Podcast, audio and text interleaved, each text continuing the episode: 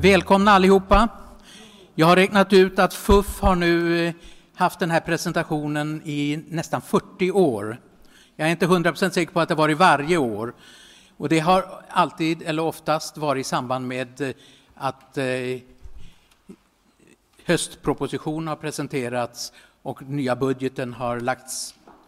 Och I det sammanhanget har vi bett ministern eller statssekreteraren att komma hit och presentera den och få en ordentlig diskussion. I år blev det inte riktigt så, av väl kända skäl. Utan eh, egentligen så lades det ingen riktig proposition i höstas, utan nu har det kommit en vårproposition. Och eh, den tar upp några riktlinjer och eh, vi har kommit överens om att vi kanske inte ska ha precis som vanligt en, en, en, att gå in i, i 90 grittis av budgeten, utan framför allt eftersom det är en ny ledning också på UD på biståndssidan, att vi får ta upp de lite större frågorna och få en diskussion kring dem. Och, eh, men det betyder inte att sen då vi kommer till frågestunden att ni kan ställa de frågorna ni vill och hinner ställa. Vi har alltså rätt kort tid på oss. Så vi är jätteglada att få hit statssekreteraren från, från eh, nya statssekreteraren på biståndsområdet. Och jag lämnar ordet direkt till honom och sen tar vi en frågestund efteråt.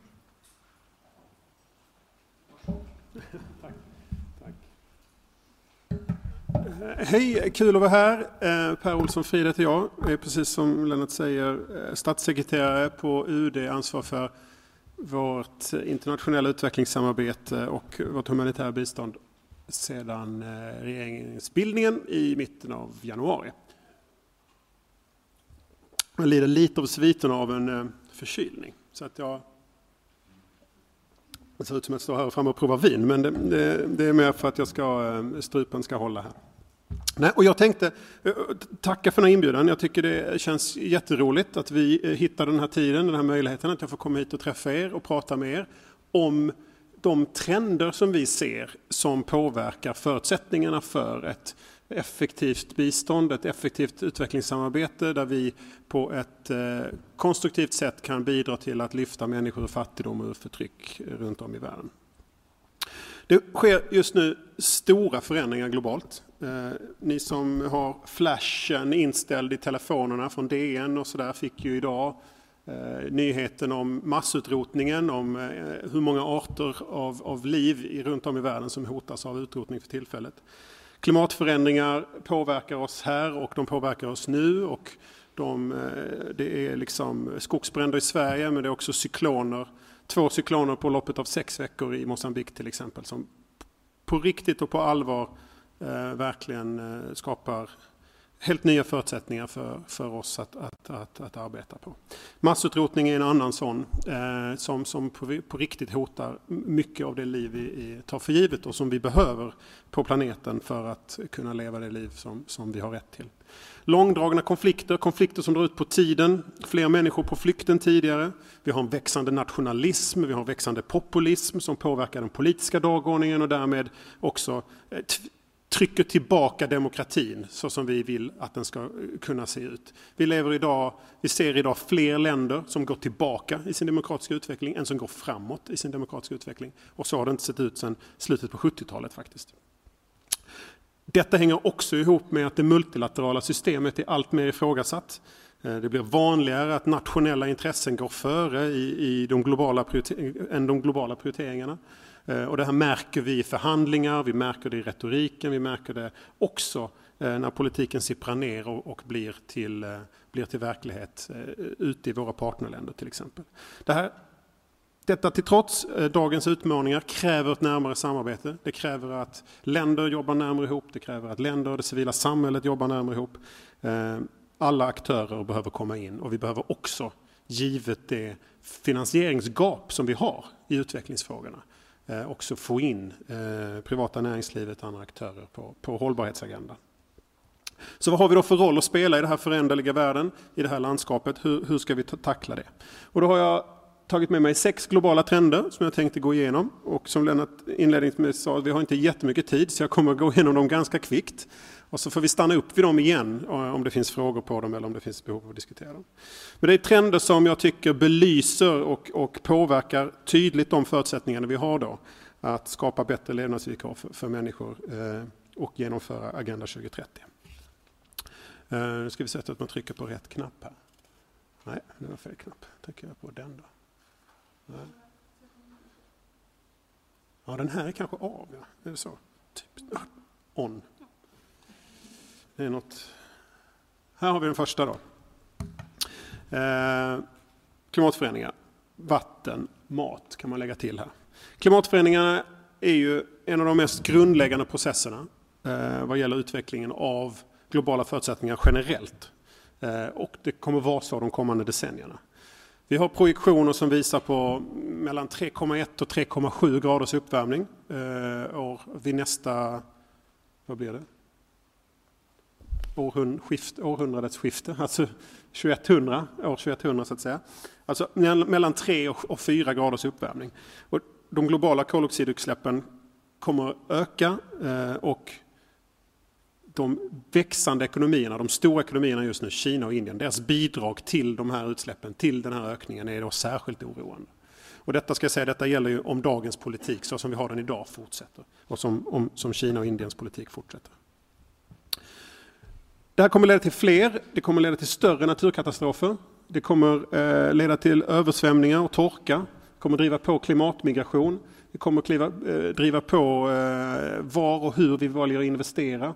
Hur privat kapital kommer ut i länder. Det kommer driva på hur eh, etniska konflikter tar sig an. Det kommer driva på hur, hur länder klarar av att samverka och, och, eh, och jobba tillsammans. Det hotar den biologiska mångfalden allvarligt biologisk mångfald som vi vet är en av förutsättningarna att klara av klimatförändringarna. Den hjälper oss. En biologisk rik mångfald är en resiliens, en inbyggd resiliens i, i planetens liksom ekosystem som hjälper oss att hantera klimatförändringar. Om vi dessutom utrotar den biologiska mångfalden så står vi väldigt obeväpnade att hantera också eh, uppvärmningen, den globala uppvärmningen. Naturresurser utarmas. Den globala avskogningen är fortfarande alarmerande hög, särskilt när det kommer till tropisk regnskog så hugger vi ner alldeles för mycket skog alldeles för fort. Vatten är en sån här fråga nästan oavsett. Antingen är det för mycket vatten eller är det för lite vatten eller så är det liksom på fel ställe eller så är det inte tillräckligt friskt.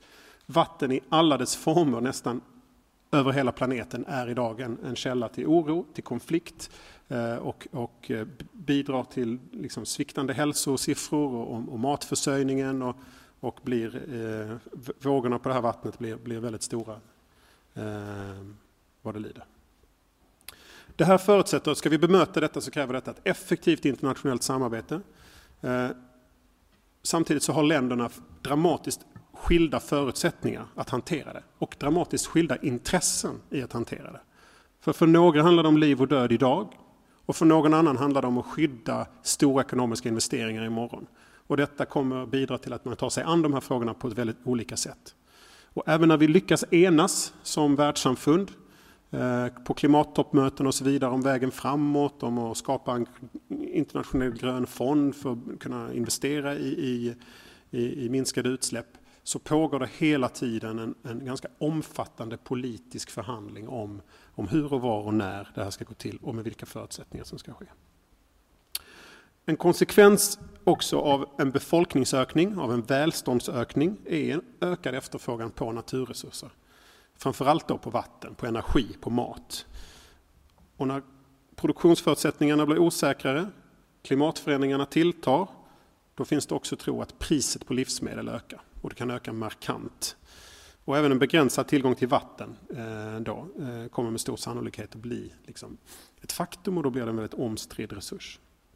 Så ökad konkurrens då om strategiska resurser, ökad osäkerhet vad gäller tillgång. Eh, så finns det en risk att också kampen om de här naturresurserna blir en ökad konfliktorsak.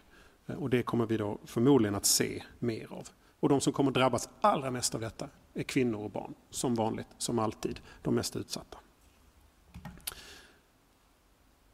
Nästa trend som jag kort sa också inledningsvis Precis som klimatet så är demokratin en ödesfråga för vår tid. Fler länder idag lever i länder med auktoritära tendenser än som länder som gör demokratiska framsteg. Det finns ett antal undantag idag. Vi brukar titta på Etiopien, vi kan se på Malaysia, vi kan se på Armenien, vi kan se på Ecuador. Det finns ett antal länder som gör framsteg. Och de här behöver vi hålla fast i, vi behöver visa på dem, vi behöver stötta dem. Vi behöver finnas där när demokratin går dåligt, när det går sämre och stötta upp. Men vi måste också finnas där när den gör framsteg för att visa och ge exempel på att demokrati kan fungera eh, faktiskt på, på alla hörn av, av planeten. Eh, antalet länder som idag klassas som kvalificerade demokratier har minskat från 110 till 95 under det sista decenniet. På 10 år alltså, 15 länder som har försvunnit bort från det här. Ehm, samtidigt som antalet länder som rör sig i en positiv riktning mot att bli demokratiska blir ändå fler. Men det är ändå så att, att vi har den här negativa kurvan av länder som går mot auktoritärt, länder som går mot demokratiskt. Nu möts den igen och det har det då inte gjort sedan, slutet av 70-talet. Och framförallt så är det många som förlorar tilltron till det demokratiska systemet. Alltså demokrati som ett narrativ tappar mark. Eh, det är inte nödvändigt så att människor vänder sig till demokratin som det system som kan lösa, hjälpa en ur fattigdom eller ge mig en, ge mig en röst eller hindra, hindra skenande sociala klyftor till exempel. Utan allt, fler, allt mer tilltro kommer till ett mer auktoritärt narrativ. Och vi kan se det väldigt tydligt om man tittar på de länder som ligger väldigt nära oss i, i Östeuropa till exempel, eller västra Balkan eller också delar av EU där eh, man eh, vänder eh, blicken snarare kanske mot, mot det ryska narrativet än mot, mot det västerländska eller det europeiska demokratiska narrativet. Och, och det här blir ju en, en, en ödesfråga att, att vi lyckas, lyckas vända den utvecklingen så att den blir mer rätt. Det betyder också att journalister, förtroendevalda politiker, MR-aktivister, miljöaktivister på olika sätt i större utsträckning deras utrymme krymper. Vi pratar om shrinking space, det har ni såklart hört förut. Men de förföljs, de trakasseras. På några håll i världen så dödas de. Um, hets och hat förgiftar samhällsdebatten. Vi såg kanske alla partiledardebatten igår kväll och tycker att den var ganska hetsig. Uh, men, men det är ändå ganska långt ifrån vad, vad vi ser i, en rad länder där det här också slutar med väldigt tragiska eh, uh, utkommor. Uh, ehm, man kan säga också att det som händer är inte att man har en militärkupp så som vi hade förr i tiden när demokratin eh, ras, liksom raserades. Utan det är ett, en sakta omvandling där man fortsatt har allmänna val i ett land. Och så fort det är allmänna val så skyndar också världssamfundet till, skickar valobservatörer och då kommer media och så. Och ganska ofta ser man till att de här valen kan genomföras på ett eh, ganska okej okay sätt. Men mellan val så gör man allting man kan för att de här valen inte ska spela någon roll. Man ser till att oppositionen inte kan delta i valen, man ser till att eh, de, de fria medierna är tystade. Man har redan gjort sig av med både teaterchefen och museichefen som, som tidigare stått för en annan samhällsberättelse. Man ser till att minoriteter inte kommer till röstlokalen. Man har satt lojala domare i högsta domstolen och så vidare. Och den här utvecklingen gör att vi fortfarande kan ha allmänna val eller offentliga val i länder som tappar tydlig mark i demokratins utveckling. Och, det här behöver vi fundera på, hur, hur ska vi bemöta detta? Hur kan vi arbeta i den här miljön? Eh, och hur kan vi läsa av det? Korruption, ett stort och allvarligt hinder för utveckling. Ett samhälle som präglas av korruption blir såklart ineffektivt. Det levererar inte de samhällstjänster som en befolkning eh, kräver och har rätt till. Det omöjliggör i stort sett en hållbar utveckling. Och det är ju såklart alltid helt oacceptabelt att pengar som är tänkta till fattigdomsbekämpning används på ett felaktigt sätt. Korruption eh, är ett växande, växande hinder. Också ett hinder i relation till hur mycket resurser vi saknar i utvecklingsagendan. Och ska vi ha in privata investeringar till exempel eller andra typer av pengar att bidra till hållbar utveckling, bidra till fungerande marknader i ett land så är såklart korruption en, eh, en av de största hindren till att det, de investeringarna kommer fram.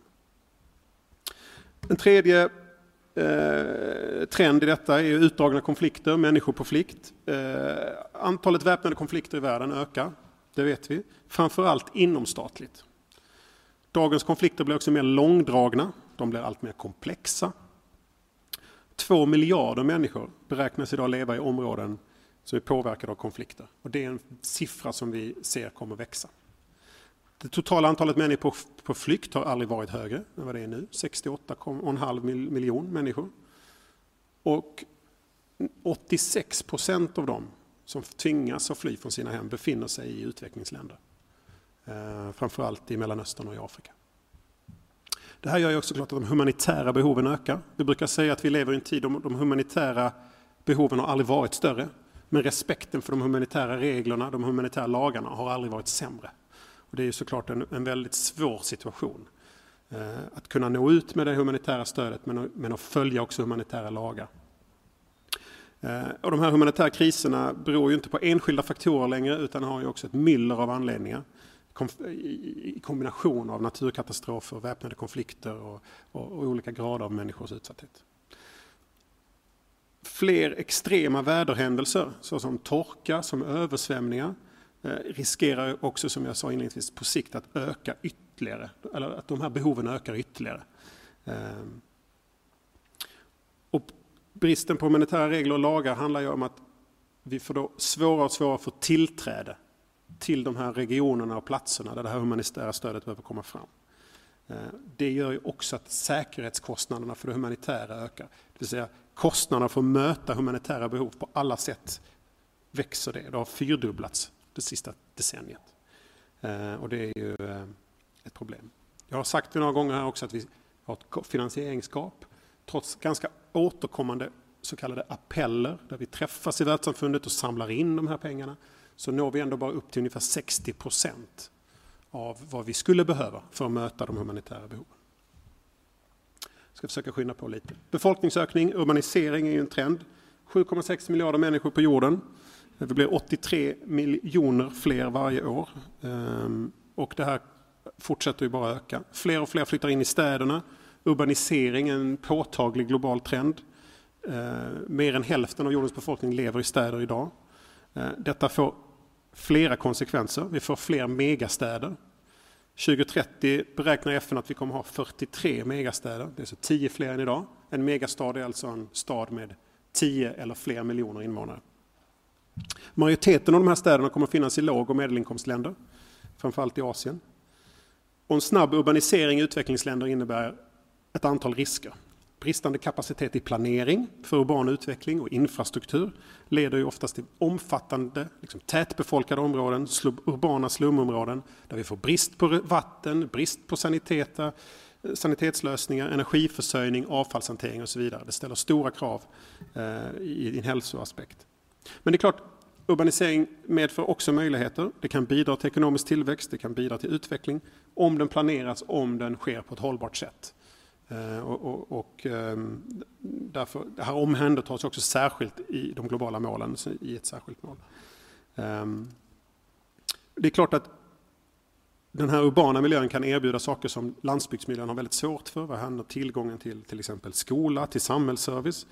Eh, men det ställer krav på alltså hur vi väljer att planera den urbana, de urbana miljöerna det kommande decenniet avgör fullständigt hur vi eh, lyckas möta människors rättigheter, människors behov av, av liksom miljömässig eh, och socioekonomisk utveckling. Um, oerhört viktigt. Femte trenden, minskad fattigdom men ökad ojämlikhet. Alltså den extrema fattigdomen, den minskar. Den fortsätter att minska, både som andel av världens befolkning och i absoluta tal. Antalet extremt fattiga har minskat från 2 miljarder ungefär 1990 till 736 miljoner 2015. Det finns såklart väldigt stora regionala skillnader, väldigt många klyftor också inom länder i detta. Kvinnors representation och, och rättigheter och resurser i detta är, är fortfarande systematiskt underordnat när de handlar om att lyfta människor ur, ur, ur fattigdom världen över. Men fattigdom är komplext och det handlar om mer än att inte bara ha tillgång till pengar. Det handlar om ojämlik fördelning av resurser och möjligheter, förtryck och brist på säkerhet, respekt för mänskliga rättigheter, socialt utanförskap och så vidare. Om man har en bredare definition av fattigdom, inte bara av ekonomiska indikatorer, så brukar man säga att man räknar med att 1,3 miljarder människor idag lever i någon form av multidimensionell fattigdom. Den här blir mer och mer koncentrerad till sviktande stater, till medelinkomstländer. Eh, och 2030 kommer fattigdomen att koncentreras till Afrika söder om Sahara. Där cirka 80 procent av världens fattiga förväntas leva. 60 procent av de människor som lever i fattigdom då kommer leva i sviktande stater. Det vill säga stater där är i, konflikt eller i postkonflikt. Ökad andel fattiga individer i medelinkomstländer. Det betyder ökade klyftor, ökad ojämlikhet. Och Även om många länder har ökat sin inkomstnivå de sista 20 åren och inte klassas som låginkomstländer så har inte alla tagit del av den inkomstökningen. Och därför blir också fattigdomsmönstren komplexare.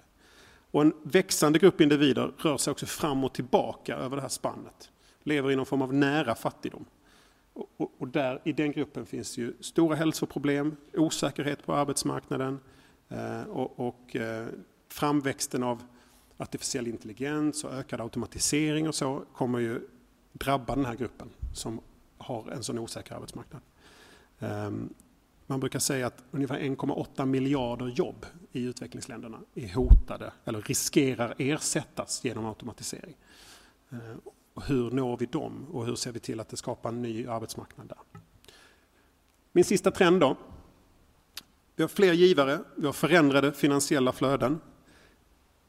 Biståndets roll minskar i förhållande till andra finansiella flöden. Givarna blir allt fler. De blir mer diversifierade, både vad gäller länder och utvecklingsbanker. Man kan notera att antalet officiella biståndsgivare blir fler. Såväl inom ramen av OECD-DAC, men också utanför. Och det är en trend som, som kan tänkas öka. Idag finns det 50 givarländer 1950 fanns det 20 givarländer. Och det här kan man fråga sig, vad betyder detta? Betyder detta inte bara mer pengar till systemet? Är inte det bara bra? Men det är inte nödvändigtvis så att länderna på Gulfen eller Kina till exempel väljer att definiera bistånd som vi vill, väljer att följa de regler som vi vill eller, eller ställer upp på att vara transparenta och, och, och tala om hur det, deras prioriteringar ser ut på det sättet som, som vi är vana vid. Och det här ställer till det kan ställa till det om inte vi hittar ett sätt att jobba ihop. Andra finansiella flöden såsom garantier och lån och privata investeringar ökar också. När det gäller utvecklingsbankerna så ökar de med en bank var tredje år.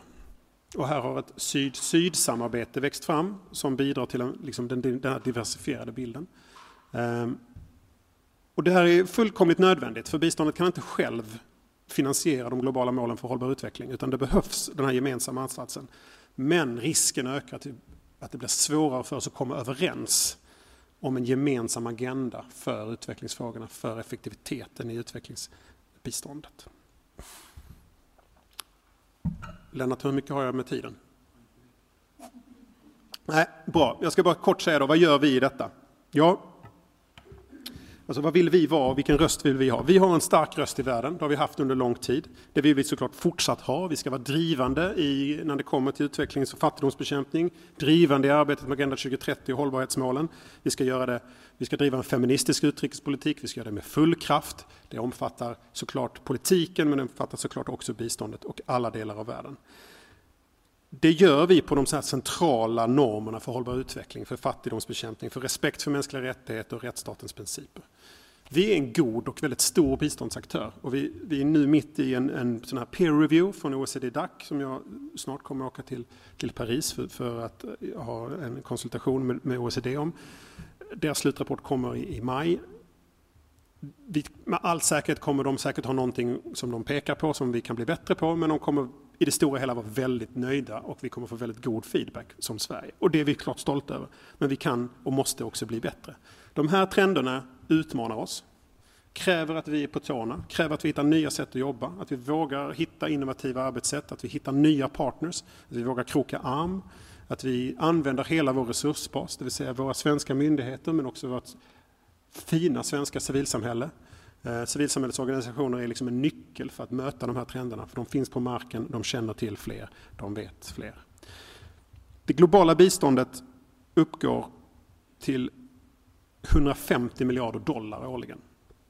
Det behövs 20 gånger mer för att vi ska uppfylla Agenda 2030 i låg och medelinkomstländer. Och då måste vi använda våra resurser strategiskt och vi måste använda dem katalytiskt, det vill säga de måste kunna ge mer på marken. Eh, och här kräver, kräver det mycket av oss. Um, så se hur mycket jag skulle kunna säga här. Um, jag tror att en viktig sak ändå att säga, det är att i synergin mellan de här trenderna finns ju lösningarna såklart. Klimat är också en säkerhetsfråga. Fattigdom är, är, är också en, en, en, en urbaniseringsfråga och så vidare. Och kan vi hitta de här nycklarna där vi låser upp flera av de här problemområdena med samma typ av insatser och vi kan göra det ihop så klart att då ökar också effektiviteten i vårt arbete. Då får vi ut mer för varje krona vi investerar. Och här har Sverige en nyckelroll eh, i den position vi har. Fattigdom är sällan ett enskilt problem. Det är det sammantagna resultatet av brister och begränsningar som människor hamnar i, som blir fattigdomen. Den är mångdimensionell, den kräver insatser på flera områden och vi kommer behöva fortsatt insatser på många områden. För att möta fattigdom, för att möta de humanitära behoven, för att lösa och skapa fredliga samhällen. Ehm, och det kräver, eh, ett, liksom det kräver att vi också jobbar med ett lokalt nationellt ansvarstagande och ägarskap. Det är inte vi som ger till någon annan utan partnerskapet kan inte nog här eh, eh, nämnas. Att vi skapar en agenda ihop. Eh, och det är en, en utmaning såklart. Särskilt då när antalet demokratier som ser och läser världen som vi, då, eh, när den också är hotad. Men, men det är viktigt för oss. En sista kommentar är också, som tittar vi omkring oss i världen så har vi en utveckling med Eh, USA med Trump, vi har Bolsonaro i Brasilien, vi har Erdogan i Turkiet, vi har Putin i Ryssland.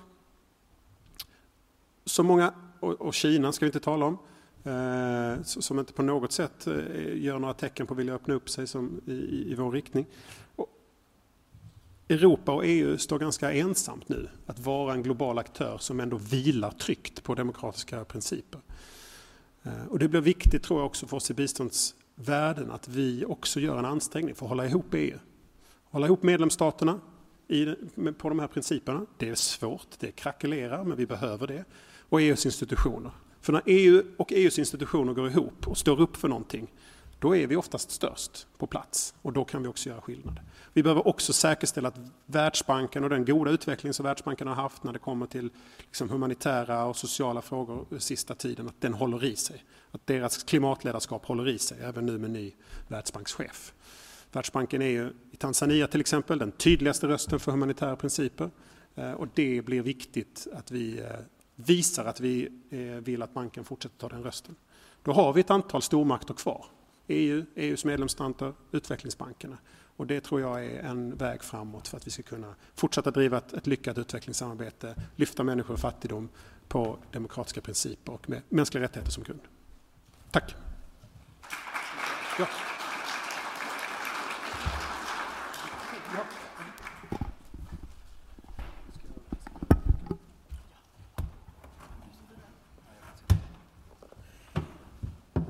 Stort tack för en väldigt eh, intressant och eh, gedigen sammanfattning av dagssituationen. Det är ingen tvekan om att du har på kort tid med, hoppas jag, goda medarbetare eh, en klar bild över de problem du står inför. Tack. Nu tänkte vi ta upp några frågor om hur ni ska genomföra det i ja. praktiken. Ja, Innan vi eh, sen går till kanske eh, mera praktiska saker som står i budgeten och liknande. Mm. Alltså du har eh, pekat på väldigt tydligt på ett antal områden där världen kräver av oss att engagera oss väldigt djupt.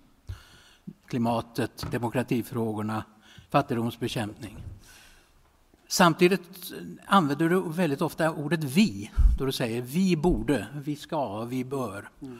Och då kommer man in i, i det biståndets absoluta dilemma och det är den här grundproblematiken att utan ett ägandeskap så blir det väldigt sällan bestående lösningar. Mm.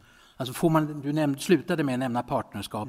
Alltså får man inte med motparten att, i de frågor som vi känner är så centrala så är det väldigt svårt att se en, en bestående effekt. Och då är den stora frågan, vad är då, hur tänker ni eh, arbeta just med de här, alltså för att eh, å ena sidan kunna driva de här värdefrågorna, som vi och mer än värdefrågor, alltså existentiella frågor, som vi alla känner så starkt inför, som måste hanteras och samtidigt få med motparten så att eh, effekten av blir inte någonting att, att vi gör saker på kortsiktigt utan det blir bestående effekter av, av vad vi gör. Mm. Det är min första fråga. Ja, men, men tack, tack också för de eh, vänliga orden. Ehm, det beror på mina medarbetare, jag ska säga att jag eh, har koll på, på, att jag tycks ha koll på läget. Nej, men jag, jag tror så här att, att äh, det här ägarskapet är ju eh, nyckel, alltså, precis som du säger. Och det, ju, det finns ju inga enkla svar på det. Sverige är ju också kända lite för att vi väljer att gå fram eh, och jobba tydligt med, de, med fattiga människors perspektiv på, på de här frågorna. Alltså att det är de som eh, berörs av utvecklingen som behöver få sina rättigheter, som behöver erövra sina rättigheter, som behöver utveckla sina länder. Det är deras agenda som ska styra. Och det är ju enklare sagt än gjort. För ibland så är ju den agendan inte vår. Och frågan är vad gör vi då? Eh, men här tror jag återigen att relationen mellan oss som regeringen, som UD och våra myndigheter, Sida, Folke Bernadotte, Svenska institutet och så. Och, eh, och alla andra myndigheter som finns i utvecklingssamarbetena, det är ganska många faktiskt. Eh, vår, vår, om jag då får säga så, vår relation med det svenska civilsamhället är nyckeln här. För det är i det svenska civilsamhällets partnerorganisationer som förankringen på marken finns, som läsningen på marken görs av vad som krävs, vad som behövs, vad som funkar och så vidare. Så om vi kan, jag tror det är liksom den dialogen, den måste funka på alla nivåer för att vi ska känna oss trygga med att det ägarskapet finns. Sen är det ju så också, vem är utförare av insatser? Vem blir anställda i projekt och så vidare? Det är ju såklart helt avgörande. Att vi inte åker ner och Eh, gör jobbet utan att det finns gott om folk på plats eh, som kan göra jobbet, om det finns. Det är ett sorts svar i alla fall. Du snuddade vid dialogen som, som begrepp mm. och då är det ju rätt intressant och, eh, om du har några idéer. Alltså jag ställde frågan även till Annika Söder mm. i samband med hon presenterade feministisk utrik, utrikespolitik för oss och då frågade jag henne hur hur, hur agerar du gentemot dina ambassadörer och andra sändebud så att de är medvetna om hur de ska föra en dialog kring feministisk eh, utvecklingspolitik? utrikespolitik. Och det här gäller ju ännu mer i högre grad då det gäller demokrati, mänskliga rättigheter, hbtq-frågor.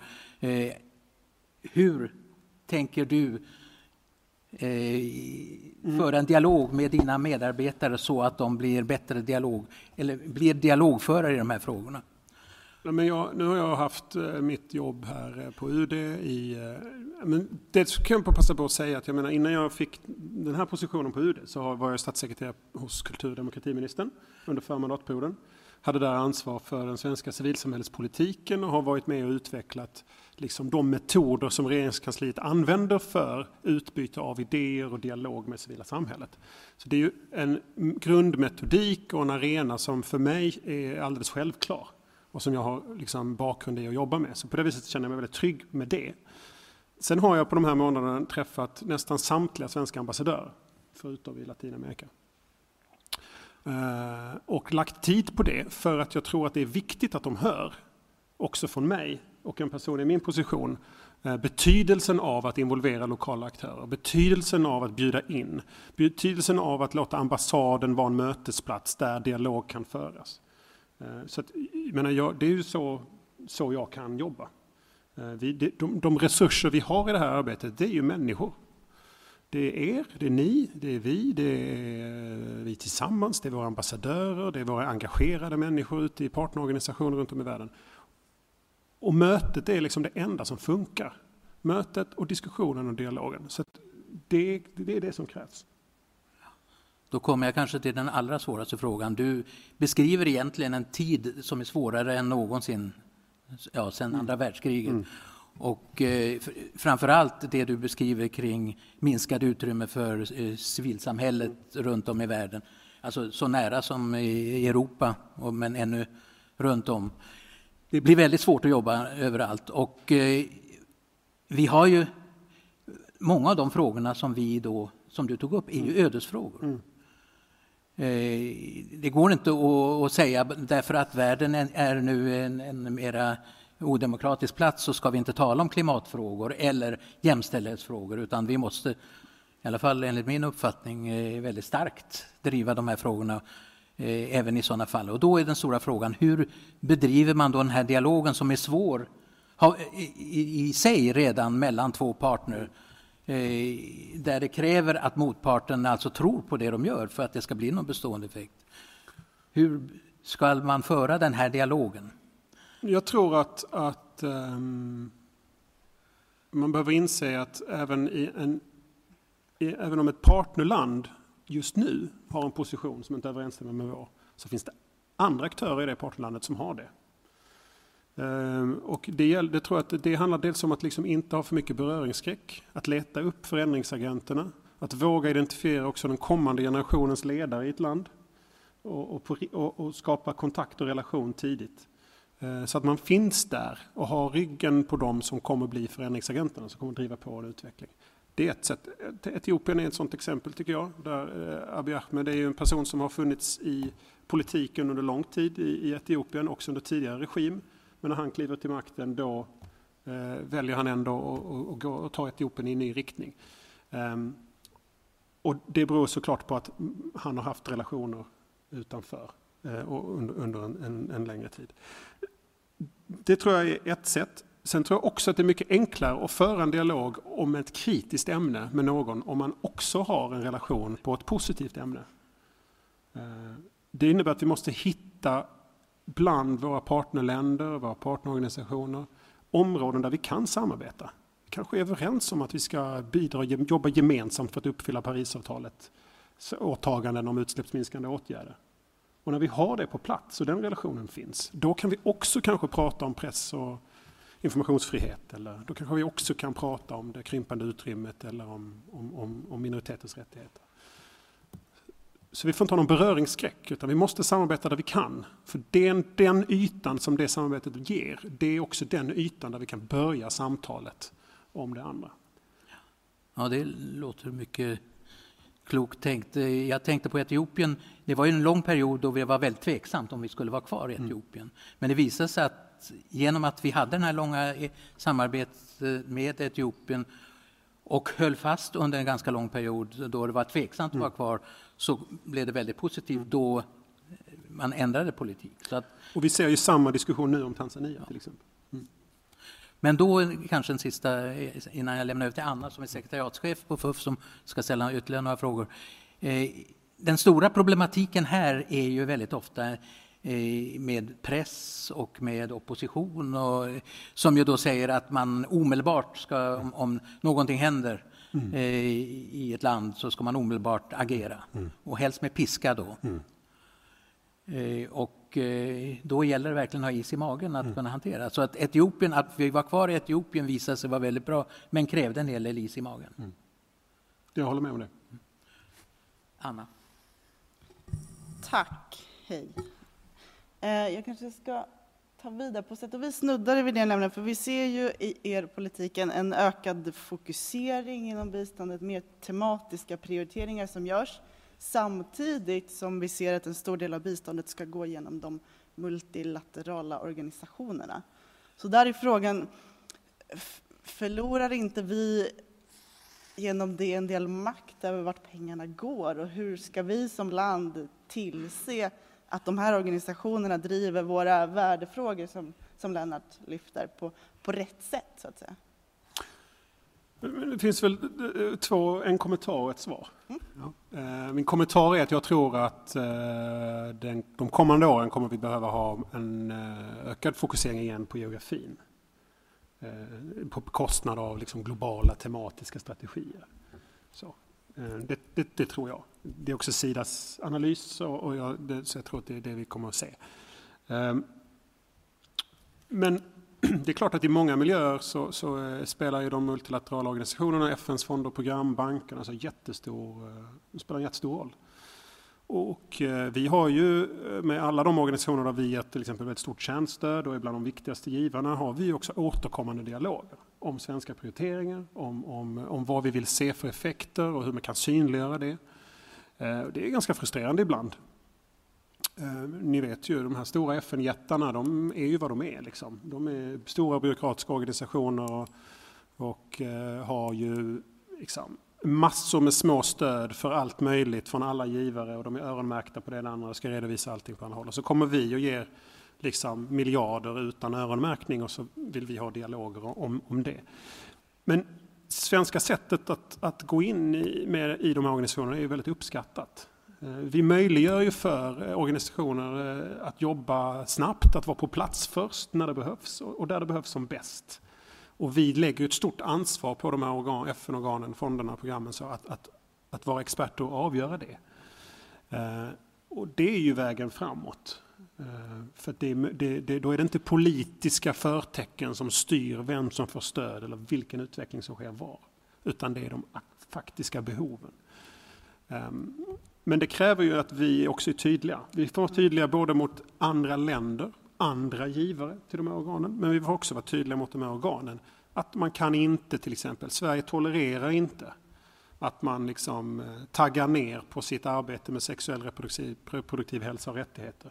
Bara för att den andra stora givaren USA plötsligt säger att man inte ska syssla med det längre. Det är inte acceptabelt för Sverige ur vårt givarperspektiv. Så det betyder att vi måste vara tuffa med våra krav.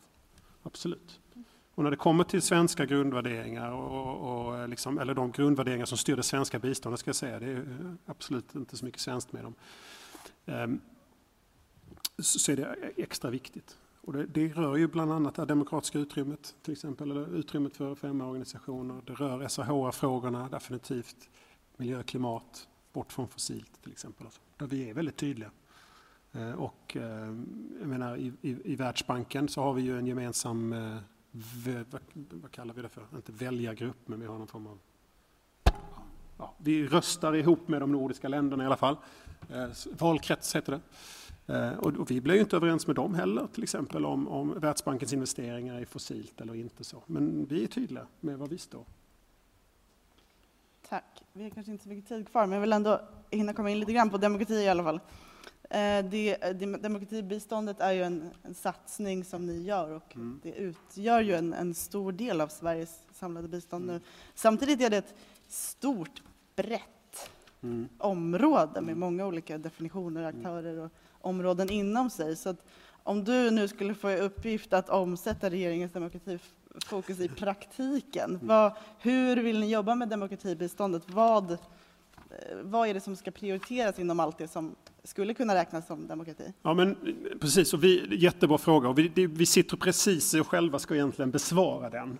Men om jag ändå liksom nu tar mig friheten att svara på den lite tidigare än vad vi kanske egentligen är klara med.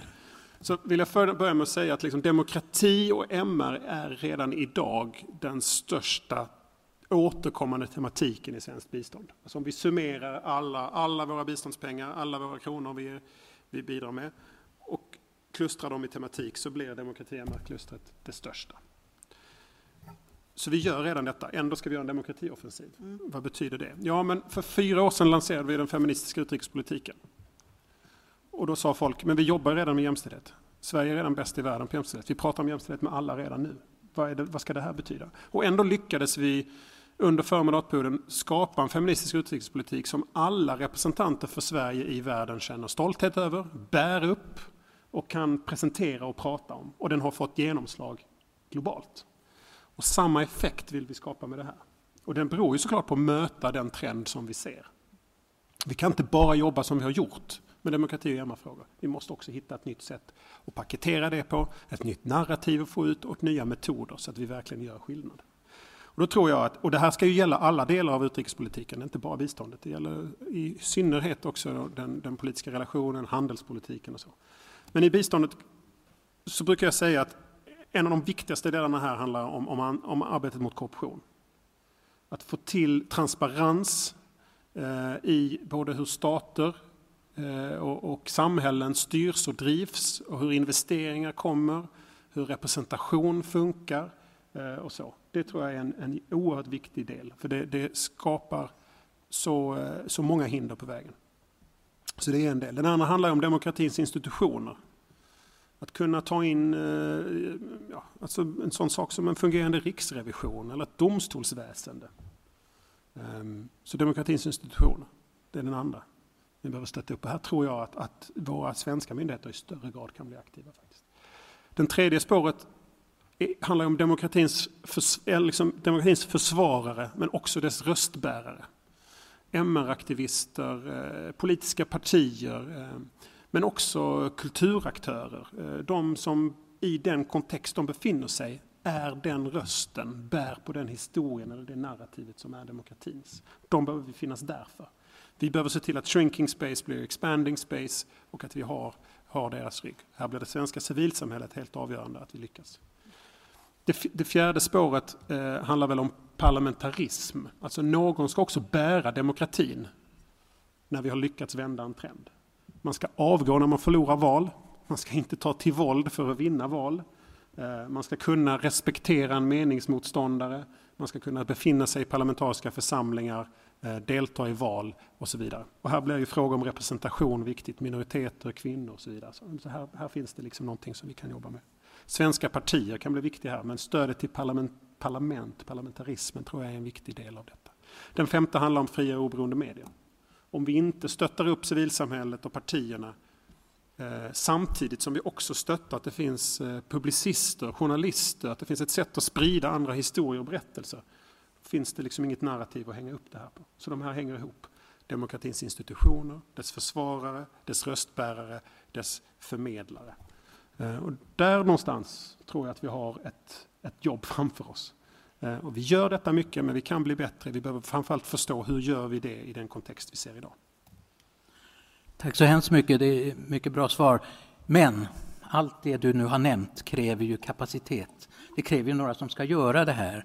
Det är, och det är mera komplexa frågor än det någonsin har varit tidigare. Under åren har Sida eh, egentligen inte ökat eh, medan de har flera gånger mera pengar att röra sig med. Mm. Temat, tematiken, vi ska, vi ska göra spetsinsatser, mm. vi ska driva svåra frågor men med allt färre personer. Och det gäller UD mm. som då ska eh, göra det här inom multilaterala organisationer och det gäller Sida som ska arbeta med det bilateralt. Och, då, och så vet vi att finansen inte ger er några som helst möjligheter till att expandera. Här är en stor nöt som du måste lösa. Ja. Det är en jättestor nöt som jag måste lösa. Och, och, och, men så är det ju. Jag menar, vi har, nu är vi överens också i den här nya fyrpartikonstellationen som bildar riksdagens underlag för den här regeringen att, att vi ska ha en procent av BNI till, till svenskt bistånd.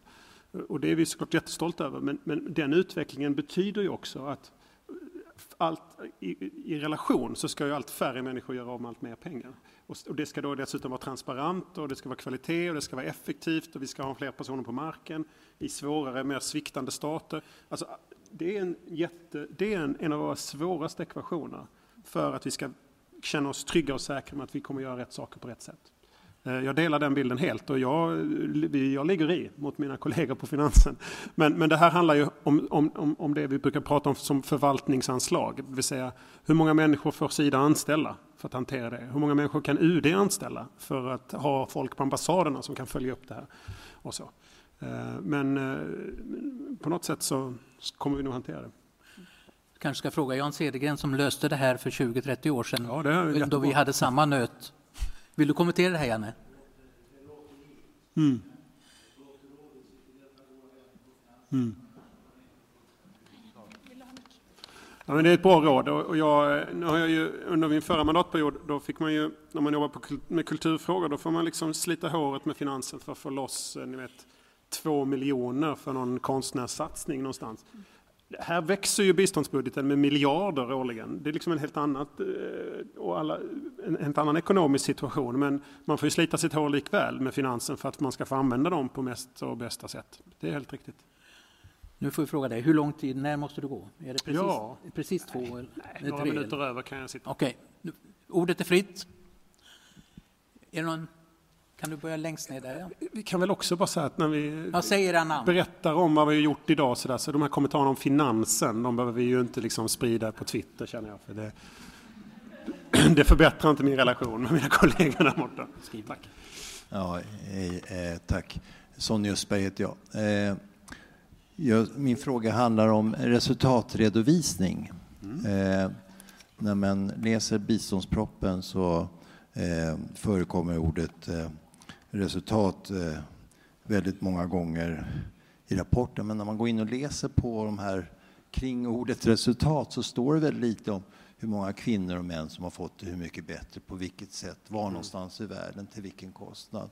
Och min fråga är, eh, vad skulle du vilja göra för att förbättra den här resultatredovisningen av de här 45 miljarderna eller vad det är nu är? Mm. Tack. Hanna, som sitter Hej! Eh, Tack för en jättespännande dragning och eh, utfrågning. Hanna Nelson heter jag och jobbar för Oxfam Sverige. En av de trenderna som du pratade om är de förändrade finansiella flödena och det onekligen stora behovet av att finansiera hållbar utveckling och fattigdomsbekämpning. Eh, skatteflykten är en sån där fråga som vi alla i det här rummet är medvetna om, är så pass stor idag att den går om biståndet flera gånger om. Eh, Det pågår ju rätt spännande förhandlingar nu inom OECD och på EU-nivå där Sverige har en potentiellt viktig roll att spela. Jag är lite nyfiken på hur, hur det ser ut med vad är svenska prioriteringen där just för eh, nya regler kring skatteflykt. Tack. Ska, är det någon mer? Just, Vi tar en till innan jag... ja, ta du och svara då. Ja, det, Janne vill säga också. Jan Cedergren.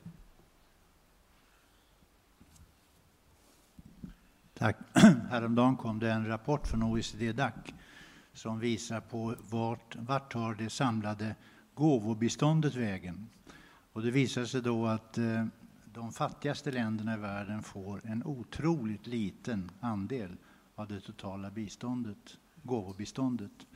Istället får man en massa lån, lån till infrastruktur, lån till gruvbrytning, produktiva sektorer, men inte för sociala sektorer och andra saker som vi vet är viktiga för att åstadkomma utveckling lokalt. Då undrar jag, vad tänker den svenska regeringen göra för att komma åt det här problemet att de fattiga får så lite gåvobistånd och vad kan Sverige göra där? Tack. Oj, vilka bra frågor.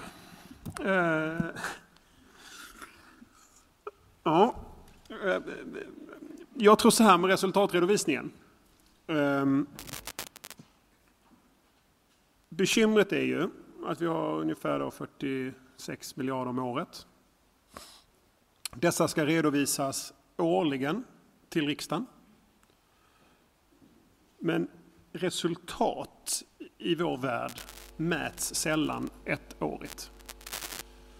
Och därför blir det svårt att liksom ge den typen av, visa den typen av effekt som vi vill visa ett år i taget till riksdagen. Så här skulle jag säga att liksom verkligheten skulle snarare kräva av oss att vi med lite större årsspann lyckas fördjupa oss i och berätta effekterna av vad svenskt bistånd ger på marken. Och Sida, det här är ju inget nytt problem, men, men, eh, men, men Sida har ju nu, nu också börjat, vi har jobbat med Sida för att utveckla det de jobbar med som strategiredovisning. Det vill säga hur går det egentligen om man tittar på de strategier vi har, hur går det till? Det tror jag är en, men det är klart att de nyckeltalen som du frågar efter finns ju inte där riktigt heller. Eh, så hur, hur skulle jag vilja se det? Nej, men jag tror att, att, att här har ju EBA en roll i sin, eh, i sin redovisning, i sin analys. Eh, och där tror jag att där behöver man liksom djup-EBA då som, som eh, biståndsanalysmyndighet, eh, kan man väl slarvigt säga att det är. Ehm, men här behöver vi nog, liksom, då behöver man titta kanske en tematik för sig eller landkontext för sig och därmed kunna dra ut de här siffrorna. Det utrymmet finns inte riktigt i resultatredovisningen till riksdagen i budgeten. Och- det, är- det är väl mer ett, ett, ett bekymmer av, av format än vad det är på något annat sätt. Det var en snabb, ja, kanske ett dåligt svar, men det är mitt svar i alla fall på det. Skatteflykt, nej men eh, absolut viktigt. Jag vet inte exakt faktiskt. Eh, utan det är ju en fråga som drivs från Finansdepartementet eh, i hög grad. Eh, jag vet att vi var, UD var väldigt aktiva ihop med Finansen under förra mandatperioden för att få upp det här på bordet och få fram de här frågorna. Eh, och jag har inte följt det närmare den, den här sista tiden. Eh, jag vet inte om jag har kollegor som kan svara på mer, men då... Ja, vill, ja absolut om du vill. Ehm, där vi jobbar väldigt nära Finansdepartementet just för att titta på liksom kapacitetsbyggnad för våra partnerländer för att komma åt den frågan på det sättet. Liksom. När det gäller gåvobeståndet, ja men det här är ju verkligen dilemmat. Det är liksom spot on dilemmat tror jag. För att här pratar vi om de fattigaste länderna. Eh, svikt, ofta då sviktande stater, stater som vi känner att vi inte riktigt anförtror budgetstöd till exempel och så. Och så då, kommer, då kanaliseras gåvobeståndet på helt andra sätt. Förhoppningsvis landar det ändå i, i de här länderna på något sätt men de kommer inte länderna till del rakt så. Eh, och samtidigt som, som vi vet att det är rätt effektivt ändå med budgetstöd. Men här möter vi den här inhemska nationella debatten om nu stöttar ni den och den regimen med budgetstöd. Och så. Det här är någon form av trend. Eh, där, där budgetstödet, vi är inte i en trend av budgetstöd just nu, fast vi vet att det egentligen är rätt effektivt. Så hur kan vi då göra det, men inte samtidigt eh, bli, liksom, ha någon form av guilt by associations? Så hur skulle vi, skulle vi kunna ge Tanzania budgetstöd utan att vi eh, stöttar en regering som vi tycker går åt fel håll? Det där blir politiskt svårt, men, men det är helt rätt sätt. Det, att det, det ändå skulle vara effektivt, men då måste man veta att den här regeringen vill jobba med rätt saker på rätt sätt. Och det, där, det är väl det som är, är det knepiga kanske i, i de här sviktande staterna när konflikt och fattigdom och, och demokratisk tillbakagång samlas på en, i ett och samma, ett och samma stad. Skuldfrågan är ju relaterad till det. Eh, här är ju inte Sverige den största skurken direkt, men, men jag eh, träffade eh, Zambias finansminister för någon vecka sedan. Eh, och, hon var då på väg till Kina för att omförhandla sina lån och sådär. Här har vi ju en situation där många länder har fått betalt väldigt mycket infrastruktur, ibland infrastruktur som de kanske inte egentligen inte behöver. I Zambias fall en jättestor flygplats som de inte har någon nytta av. Och satt sig i skulder som, är inte, som verkligen hämmar deras utveckling. Eh, och, och, den skuldfällan tror jag bara vi har sett bör, början av faktiskt. Eh, och, och, när eh, klimatförändringarna skyndar på och det blir mer och mer osäkert om de här investeringarna som har gjorts från kinesiskt håll till exempel kommer att betala sig tillbaka eller kanske kommer att gå upp i rök tack vare eh, naturkatastrofer till exempel. Då vet vi inte vilket tryck de kommer att sätta på, på återbetalning av skulder och så. Eh, så skuldfrågan är ju superallvarlig. Eh, den spelar en roll i Venezuela för tillfället. Eh, eh, vem backar upp Maduro just nu? Jo, de som Maduro har skuld till. Varför gör de det? Jo, men för att de vill ha tillbaka sina pengar och så vidare. Så det här är ju en jättesvår fråga som inte bara handlar om biståndet utan blir liksom storpolitik eh, på riktigt. Det jag tror vi kan göra det är att fortsätta vår röst i utvecklingsbankerna till exempel. Att få till en sund, sunda lån, bra lån Eh, Eh, och bra regler kring det. Men det gäller också då att vi får med oss till exempel Kina på en sån ordning. Eh, de spelar ju sitt eget spel. Och det är ett bekymmer. Men det var jag också inne på nu, de är allt fler givare som vill ge i, i, i, på, i olika regelverk. Väldigt svårt för ett enskilt land att välja hur, hur de ska ta sig an det. Kanske ska flagga för den här rapporten som eh, Jan Sergren hänvisar till. Det är alltså OECD som har publicerat nu en översikt över biståndet idag som pekar egentligen på, på, fem, på sex eh, punkter och samtliga med, med nedgång, alltså mindre mottagaranpassat bistånd, mm. Eh, öka, ökade lån i förhållande till och mindre bistånd och stöd till de fattigaste länderna. Mm. Och det här är väl, alltså så att det Problemet som vi har är inte bara alltså alla de problem vi möter utan vi, givarsamfundet är inte heller en samordnad eh, grupp som arbetar åt ett visst håll. Och problemet är sen också, om vi tittar tillbaka i historien, är ju att vi kanske sen blir tvungna att vara med i kreditsaneringar i länder som då har satt sig väldigt stor. Det har, det har ju hänt förut. Och, och givarsamfundet som då växer och blir brokiga behöver lägga mer tid och energi på att samordna sig. Ja. Eh, på bekostnad av att lägga tid och energi på, på utvecklingen som de vill bidra.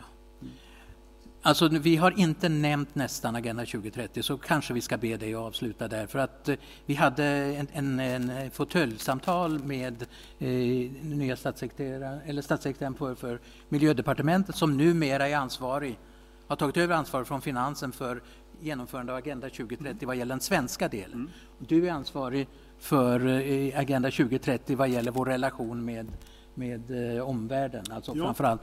Precis. Finns det någonting är det någon ny strategi som du funderar på i, i det här sammanhanget?